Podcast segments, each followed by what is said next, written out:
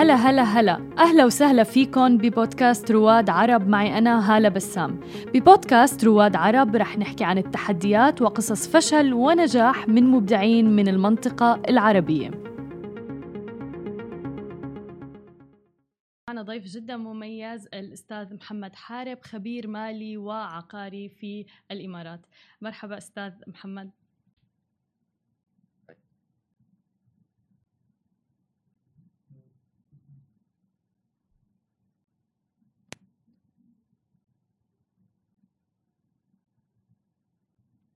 فيها آه، يعني أخبار تخص المال والأعمال وحتى رواد الأعمال. صحيح نحن فعلا يعني بنحب ندعم رواد الأعمال والشركات الناشئة بشكل كتير كبير لأنه هن كمان عم بيدعموا الاقتصاد بشكل آه، كبير حابين نحكي اليوم عن الاستثمار العقاري وخلينا نبدأ أصلا إنه كيف أثرت طبعا جائحة كورونا على الاستثمار العقاري آه، في دولة الإمارات تحديدا نعم.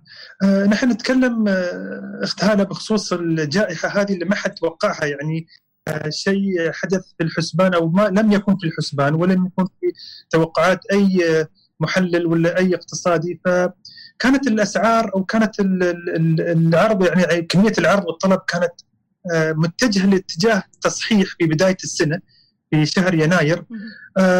طبعا كان في هبوط جدا بسيط ونسبي من بداية 2018 وكنا متوقعين 2020 راح تكون السنة اللي هي فيها حدث العالمي إكسبو صحيح. وهذا الشيء كان الناس يعني كانوا كل الخبراء والمحللين وحتى حتى المستثمرين كانوا متوقعين إنه راح تكون سنة يعني اللي هنا إحنا نسميه الانتعاش تمام. أو السنة اللي هي راح نتنفس سعداء نحن بنستانس بالارتفاع ولكن آه، بدينا بشهر ثلاثة وسمعنا الأخبار اللي هي آه، طبعا الجائحة هذه وفي ناس ما استوعبت بعدها موضوع الجائحة ولا حتى نحن كنا نستوعب حتى شو اللي حاصل في العالم.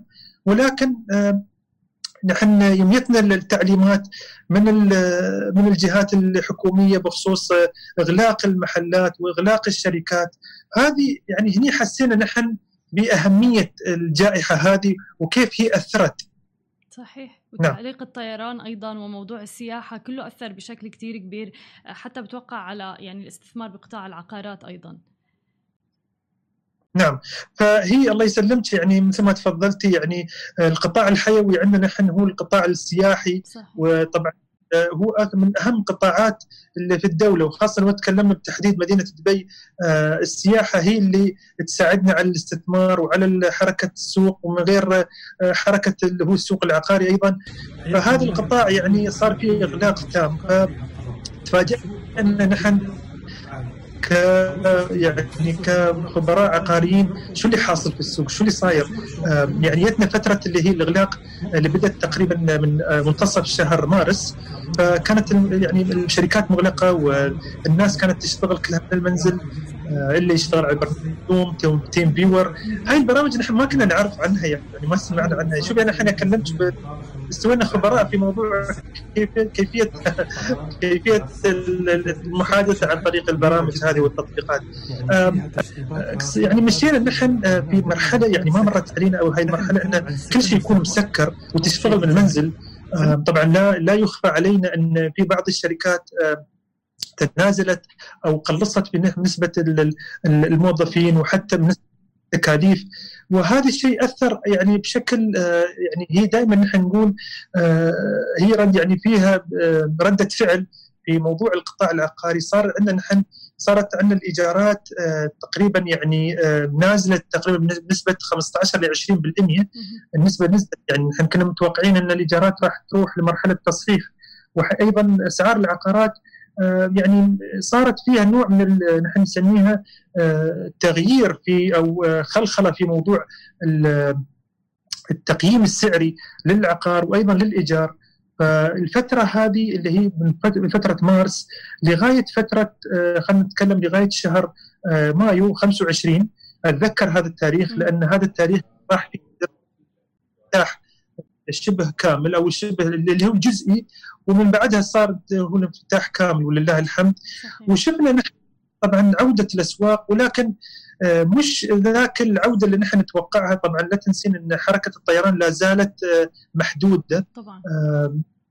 فاللي حاصل طبعا نحن ارتباطنا أخت هالة بخصوص العقار وسعر العقار والإيجارات مرتبط ارتباط كبير بالسياحة وبالحركة اللي هي حركة الطيران.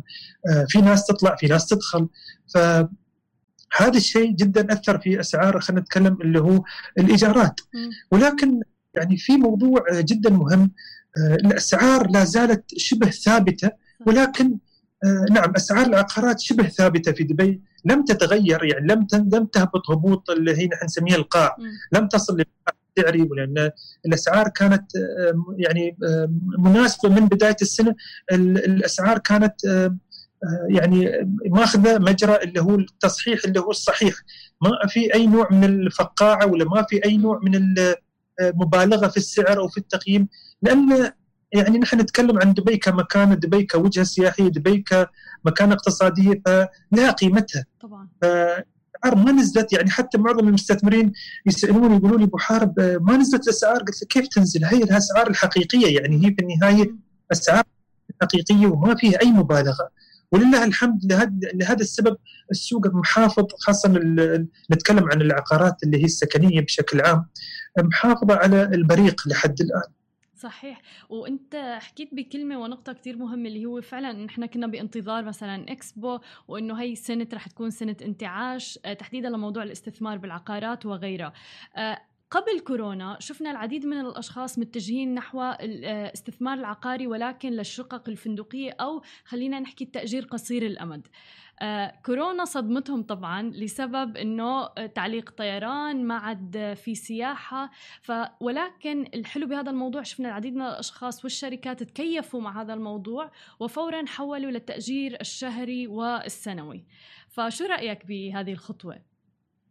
هذه الخطوه جدا مناسبة خاصة نحن يعني موضوع ان تتكيف للوضع الحالي. هذه الخطة جدا مناسبة في الفترة هذه أخت هالة لأن في النهاية إذا أنا ما تكيفت مع الوضع الحالي راح تتم الشقة عندي فاضية يعني فرضا نتكلم عن الشقق الفندقية آه، كانت الشركات اللي هي التأجير القصير اللي هي الهوليدي هومز صحيح. كانت يعني مستفيدة ولأن في حركة سياحة آه، غير طبيعية ونسبة الأشغال كانت دائما 80 ل 100% يعني خاصة الفنادق نتكلم. فصار الطلب على الإقامات القصيرة والهوليدي هومز جدا عالي. ولكن آه، بسبب الجائحة هذه آه، صارت الطيارات جدا محدودة والحركة محدودة. فالناس اتجهت للتأجير الشهري اللي هو اللي هو نعتبر اللي هي عملية تصحيح جدا يعني أو عمليه نحن نسميها مجديه أن المستثمر يأجرها بشكل شهري أو ربع سنوي أو آه، مثلا هذا الشيء اللي راح يمشي لفترة آه، من لما تفتح الطيران أو حركة الطيران وترجع السياحة مثل ما كانت. ولكن أنا أحب أنوه يعني نقطة للمشاهدين والمستمعين جميعا أن لو راح الانفتاح أو لو حصلنا اللقاح وصار الانفتاح راح يكون في تعرفين آه آه تعرفين اللي إحنا نسميها الكرة الثلجية هذه اللي كبرت الحين. هي كرة ثلجيه موجودة ولكن ننتظر فقط اللي هو فترة الانفتاح الكامل بعد إن شاء الله يعني الحصول على اللقاح المناسب وراح نشوف ضغط غير طبيعي في, في السوق. تعطش صحيح صحيح مليون بالمية طيب شو رأيك بالملاك اللي بيقرروا إنه ما يأجروا ابدا لسبب إنه شوي نزلت مثلا أسعار الأجارات وعندهم نعم. استعداد إنه مثلا يخلوا العقار فاضي ولا إنهم يأجروا هو يعتمد ما بين آه، مالك عقار لآخر لأن في بعض الملاك محتاجين. صحيح. محتاجين محتاجين لأن عندهم آه، عندهم آه، يعني متطلبات مالية أو ديون أو قروض فيتماشى مع السوق. ولكن في بعض الملاك يقول لك لا أنا بتريا يمكن بنتظر لمدة شهر شهرين لأن الحين خاصة شهر تسعة أو شهر ثمانية عادة تكون شهر فترة إجازات والناس مسافرة يعني. فما راح بعد انفتاح المدارس وخلينا نتكلم آه، بعد العام الدراسي. آه، عادة هي حركة الأسواق العقارية تكون في الفترة هذه من بين الشهر آه، خلينا نتكلم يونيو لغاية شهر سبتمبر. هي فترة إجازات عادة يعني فالعالم كلها مسافره ولكن فترة المدارس العودة للمدارس ترد حركة السوق يعني في يكون في انتعاش جزئي بسبب عودة الأهالي وعودة الطلبة فهني راح في بعض المستثمرين يقول أنا راح أنتظر يمكن شهر شهرين ما عندي مشكلة. ف هو راجع من هو هو يعتمد على المستثمر لآخر أخت هذا نعم. طب وهل ينصح بالاستثمار هلا بالعقارات للي عنده الكاش خلينا نقول؟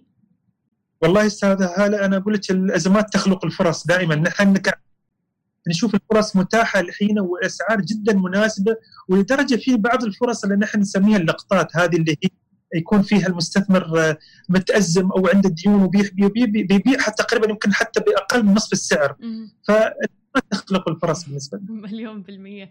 آه طيب أنا عندي استفسار وفضول يعني آه وين برأيك أفضل ال locations أو الأماكن للاستثمار بدبي آه تحديدا؟ نعم. آه شوفي نحن عادة دبي آه مقسمة لقسمين. نحن نسميه الوسط المدينة اللي هي الأماكن مثل الجي بي آر المارينا الداون تاون آه وما حوالينها يعني هذه وسط المدينة. آه نتكلم اللي هي المناطق اللي هي أبعد من الداون تاون طبعا اللي هي وسط المدينة هي راح تكون مطار المكتوم أو خلينا نتكلم دبي الجنوب آه، قرية جميرة. فالطلب أكثر شيء حاليا على المناطق اللي هي قرية جميرة لأن هذه المناطق أسعارها جدا مناسبة للشراء. وفيها عروض كثيرة من المطورين يعني لدرجة أن آه، في عروض حتى نحن نسميها آه، فترة التقسيط تصل لغاية الخمس لست سنوات آه، إذا كانت العقارات قيد الإنشاء. ولكن الأسعار حتى في السوق الثانوي جدا مناسبة للشراء يعني اللي ساكن في إيجار. يقول لي والله أنا باخذ لي الشقه أخذ لي حتى لو قرض من البنك المهم أدفع ولا أدفع إيجار شقة. وفي النهاية أنا يعني إذا أخذت شيء واشتريتها تملك. ففي فرص كثيرة أستاذ حلو. طيب على سيرة القروض وتحديدا القروض العقارية هلا مثل ما بنعرف في ناس بيحكوا إنه في قرض جيد وقرض سيء. آه شو رأيك بالناس اللي ممكن مثلا الواحد ياخذ قرض عقاري آه ياخذ عليه العقار يأجره ويدفع بالمردود والأرباح الشهرية مثلا للأقساط تبع القرض؟ نعم. آه، في هذه الحالة نحن نرجع أستاذ هذا موضوع الأقساط الشهرية أو خلينا نتكلم الفوائد اللي هي اللي تعرضها للبنوك هذه في بعض الرسوم اللي نحن نسميها رسوم مخفية. يعني بالنسبة للمستثمر شاف شقة وعجبها عجبتها سعرها. يعني مثلا يمكن سعرها يمكن أقل عن السعر السوقي. يعني يمكن بنسبة 20 30% فحاب يشتريها عن طريق البنك. لازم يتأكد أول شيء أنه شو الفوائد اللي راح تترتب عليه. كم نسبة الفائدة أو كم نسبة حتى أو كم مدة التمويل العقاري؟ لأن في بعض التمويلات تصل من 15 لغاية 25 سنة. 25 سنة صح. فكل ما زادت المدة زادت الفوائد والبنك آه، يفضل دائما إنك تستاخذين على 25 سنة لأن فوائدهم تكون أكثر ويستفيدون منها أكثر. تمام. فأنا يكون يعني يكون عندي آه، مرتبط معي 25 سنة خلاص أنا مرتاح كبنك هذا راح يعطيني فوائد 25 سنة. فدائما بشوفين البنوك آه، يعني يفضلون أشخاص اللي يدفعون على المدى الطويل. وأنا شخصيا يعني كوني خبير مالي أقول لا تدفع على المدى الطويل. حاول إنك تدخر تدخر جزء من المال وحاول إنك تكسر هذه القاعدة. آه، يعني حاول تخليها ان تكون على ماكسيمم 10 سنوات. حلو. طيب هل ممكن الواحد يستثمر بالعقارات برأس مال بسيط ولا لازم يكون عنده يعني مبلغ كاش كبير؟ هي أستاذة هذا موضوع الادخار أو خلينا نتكلم الاستثمار أو شراء أو سواء الشراء للسكن هذه ليست وليدة لحظات إنما وليدة آه، يمكن تخطيط لمدة خلينا نتكلم ما قبل يمكن ثلاث سنوات يكون الإنسان مخطط لهذا الشيء. يعني أنا ما أقول واحد يصير يعني يعني مثلا ينام اليوم يصحى بكرة يقول والله بشتري عقار، لا شراء العقار مكلف شراء العقار متعب شراء العقار ليس بشيء يعني سهل بالنسبة لي سواء كان للسكن أو للاستثمار. فلازم يكون في تخطيط مسبق. فأنا أفضل وأنا أنصح اللي يشتري العقار يكون يعني فرضا اللي بيشتري بعد سنتين ثلاثة يبدأ من الحين. عملية الادخار وفن الادخار لأن هي أساليب آه، تغير نمط حياتك أنت يعني في النهاية الإنسان اللي يصرف. وعنده مثلا آه، المصاريف اللي عنده. آه، يعني في في مثل يقول آه، إذا كانت مصاريفك أكثر من مدخولك أنت عيل أنت يعني كأنك مجنون أنت ما تشتغل ما تسوي شيء. الوعي المالي. نعم بالضبط. فدائما هي ليست وليدة لحظات ولكن لازم أخطط لشراء السكن أقل شيء سنتين ثلاث أجمع لي رأس مال طيب وحتى لو أستعين بالبنك ما يضر. لأن البنك في النهاية موجود لخدمتي أنا. يعني في النهاية في ناس تتجنب البنوك ولكن أقول لا تتجنب البنوك. آه، اجمع قدر من المال المستطاع واذهب للبنوك. يعني استفيد يعني من ناحيتين أنك أنت لا تدفع فوائد وأنت مستفيد أيضا.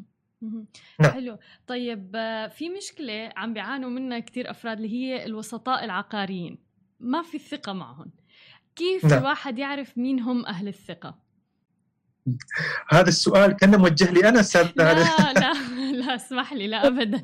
بس سمعت هذا الشيء من أكثر من شخص وفعلا إنه بيحسوا إنه طب كيف أنا أثق في الشخص؟ تحديدا الناس أصلا ما عندنا مثل ما حكينا لا وعي مالي ولا حتى دراية بالاستثمار العقاري. فحتى أنا كوسيط عقاري يعني بتمنى يوعيني على كثير أمور شوفي أنا بس يعني كوني في الوساطة صار لي فترة طويلة ونصيحتي إن الوسيط العقاري اللي يعرض يعرض عليك العقار يعني يعني ملح اللحوح.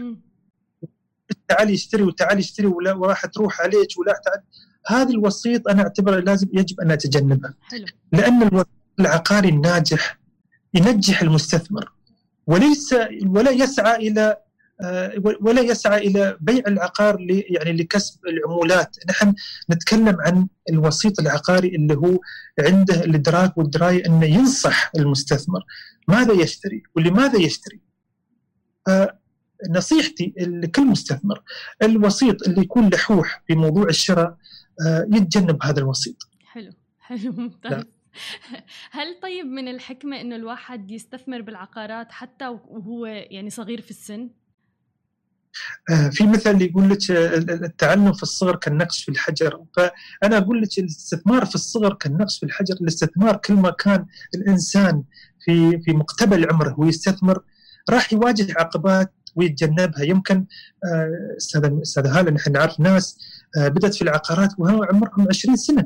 يعني في مقتبل العمر يعني أنا توني أنا أعرف واحد من المستثمرين عمره يمكن 20 سنة وياني وقال لي وحارب أنا راح أستثمر. قلت له أنت عمرك 20 سنة ما تبى تستأنس ما تبى تشتري سيارة فخمه برافو. قال لي لا أبغى أستثمر. فقلت والله صراحة غريبة. وأنا معظم المستثمرين أعمارهم تتراوح ما بين ال 30 وال 40 سنة. ولكن أنت بعد نعم. الاستثمار جدا جدا له فوائد كبيرة بالنسبة للمستثمر لأنه إذا واجهته عقبات يعني يمكن يزيلها العقبه ويكمل مشواره. صحيح. واذا كان في الكبر طبعا أول عقبة يمكن آه، راح آه، يعني يتراجع ولا يرجع مرة ثانية. الصغر يعني الاستثمار في الصغر دائما مفيد لأن الالتزامات تكون قليلة عليك. يعني الإنسان اللي هو توه متوظف ولا عنده أسرة ولا عنده شيء ثاني ارتباطات صحيح ارتباطاته جدا قليلة وما عنده أي يعني مصاريف شهرية في بعض المست يعني اللي هم مستثمرين عايش على يعني في بيت أبوه مثلا. وعايش في بيت الوالد وهو يستثمر. في النهاية أنت ما عندك أي مصاريف. صحيح. فعلا هي مجدية الاستثمار في الصغر وأنا انصح الجيل الجديد هذا اللي هو الجيل الواعي. آه، الجيل اللي هو الناشئين حاليا إن الاستثمار العقاري صار جدا سهل. الجيل الناشئ إنه يتعلم فن الادخار. إنه يتعلم فن الاستثمار؟ الاستثمار في الصغر جدا مفيد جدا فيها فوائد لا تحصى. لأن تكلمنا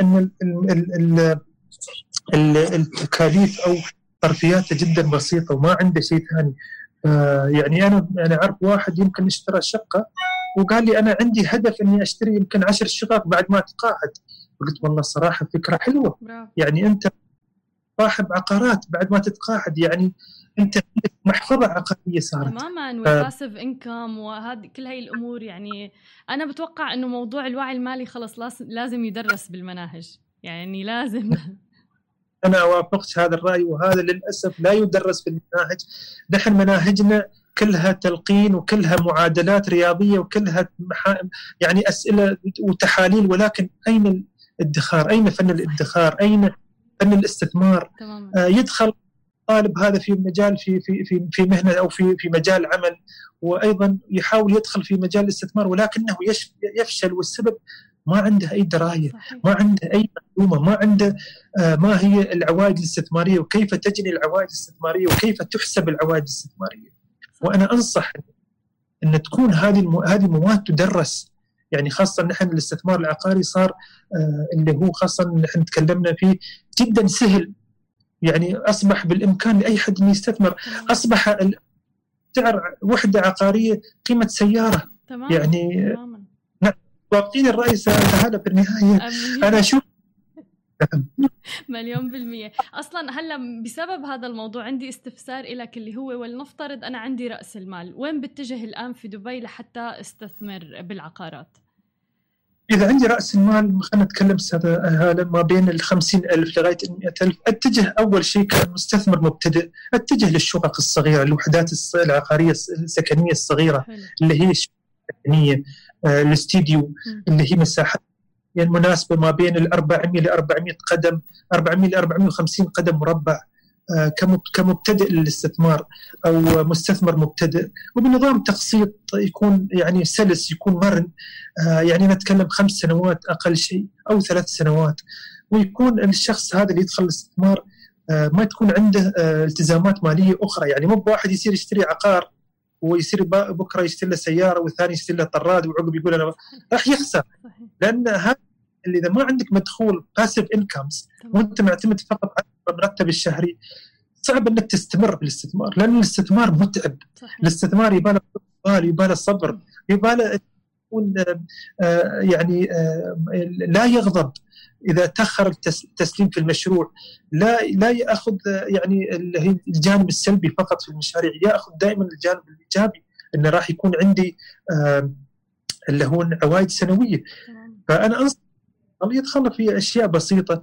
يعني أنا لا اتكلم عن مستثمر مبتدئ يدخل في شراء فيلا قيمتها مليون ونص مليونين لأنها دسمة بالنسبة له يعني دفعات دسمة. وهو تو مقتبل على موضوع الاستثمار فمحتاج لي دفعات بسيطة عشان آه، يكون له مستقبل ويكون له آه، خطط ثانية. صحيح. وبأي نعم. مشروع يفضل الواحد يبدأ صغير وبعدين يكبر يعني مع الأيام مع التجربة حتى والخبرة؟ نعم. آه، نحن عادة استاذه هالة يمكن ما نذكر أسماء مشاريع لأن في النهاية بنتكلم بشكل عام عن استديوهات تبدا أسعارها من 370 آه، درهم 370 ألف درهم في مدينة دبي. آه، بتخطيط يمكن خمس سنوات موجودات.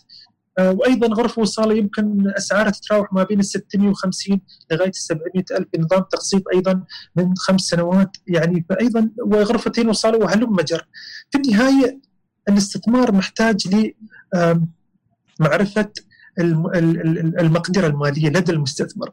أنا ما أقول يعني في بعض المستثمرين موظفين ما شاء الله رواتبهم تصل أو مرتباتهم الشهريه تصل لغاية ال 30 40 ألف. يمكن آه، نتكلم عن الوضع الحالي أو خلينا نتكلم متوسط الدخل يمكن 35 ألف. يشتري له مثلا آه، فيلا كبيرة مثلا مليون ونص مليونين. هذه شوية دسمة بالنسبة له. يعني يكون مبتدئ. فيبدا بشيء بسيط ويتمرحل. طب وإمتى أتوقع الأرباح؟ آه شوفي نحن نتكلم عن عقارات قيد الإنشاء مثلا آه تتراوح ما بين السنة أو السنتين. آه حتى لو كان ثلاثة يعني في النهاية هذا مشروع فالتاخير وارد في كل المشاريع. وهذا الشيء اللي أنا اطلب من المستثمرين والمستمعين إنهم آه لا يأخذون الموضوع بشكل سلبي تأخر. في بعض المستثمرين يتأخر المشروع في سنة أو سنتين خلاص بطل يقول ما أبغى أستثمر ولا أبغى الاستثمار محتاج لصبر محتاج آه، لحكمة محتاج لرسم الهدف أمامك. أنت لا لا لا, لا تفقد تركيزك على الهدف، الهدف هو العوائد السنوية. لو صار تأخير هذه عقبة. يجب أن آه، يعني آه، يعني يعني خلاص إن العقبة هذه جتني خلاص تمر علي مرور الكرام وأشوف قدامي وأشوف أمامي. امامي آه هذا نصيحتي للمستثمرين اللي هم خاصة يدخلون في مشاريع قيد الإنشاء. وصار تأخير أنكم آه، لا تستعجلون في موضوع أنكم تحكمون حكم سلبي أن الاستثمار هذا فاشل وأن الاستثمار هذا ما راح يعطي. لا خلي الهدف أمامك وأمضي قدما تماما. طيب بسؤال كمان أيضا اللي هو هل الاستثمار في ناس كثير تستثمر بالعقارات ببلد غير متواجدين فيه؟ هل تنصح بهذا الشيء؟ نعم. آه شوفي عقارات في بلد غير متواجدين فيه يعني تحكمها القوانين م. تحكمها عملية الإمتلاك هل هو التمليك 100% حر أم لازم يكون في شريك معه فهذه الأمور آه، يعني التمليك خارج الدولة آه، يعني هو أشتري عقار خارج الدولة وأنا مش متواجد فيه آه، مطلوبة فقط في حالة واحدة. في حالة إذا أنا كونت محفظة عقارية في داخل الدولة وراح عند وياني باسف أو جاني باسف انكمز من المحافظ عقب أتجه للرفاهية. حلو. إني أستثمر الدولة. ارجو الدولة استثمارها للرفاهيه أستاذة هلا دائما يعني مش للاستثمار أنا ما أنصح ان حد يستثمر. أساسي خلينا نقول. حلو. فأنا أعرف أعرف معظم المستثمرين يستثمرون عندنا في الإمارات. ونحن عندنا الاستثمار الجماعة عندنا الإماراتيين يستثمرون خارج الدولة. أقول لهم أنتم شو تسوون؟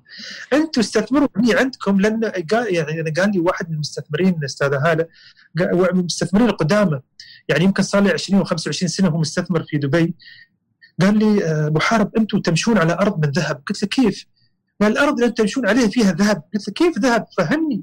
هذا الكلام قبل عشر سنوات. انت تستثمر اليوم هني ويعطيك دخل 8% صافي. هذا مش موجود في أي دولة مش موجود في أي مكان. صحيح.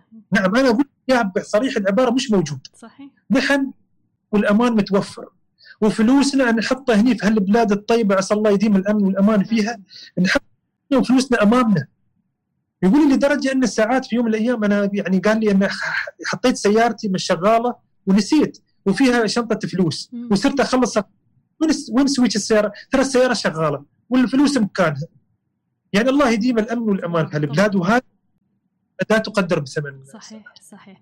كل الشكر لك أستاذ محمد حارب ولوقتك خبير مالي وعقاري وإن شاء الله بنشوفك معنا مرة أخرى بتفاصيل أكثر عن الاستثمار بالعقارات. شكرا أستاذ هذا وشكرا لقناة سماشي تي في لاستضافتي وإن شاء الله راح تكون لنا لقاءات أخرى بإذن الله إن شاء الله إن شاء الله.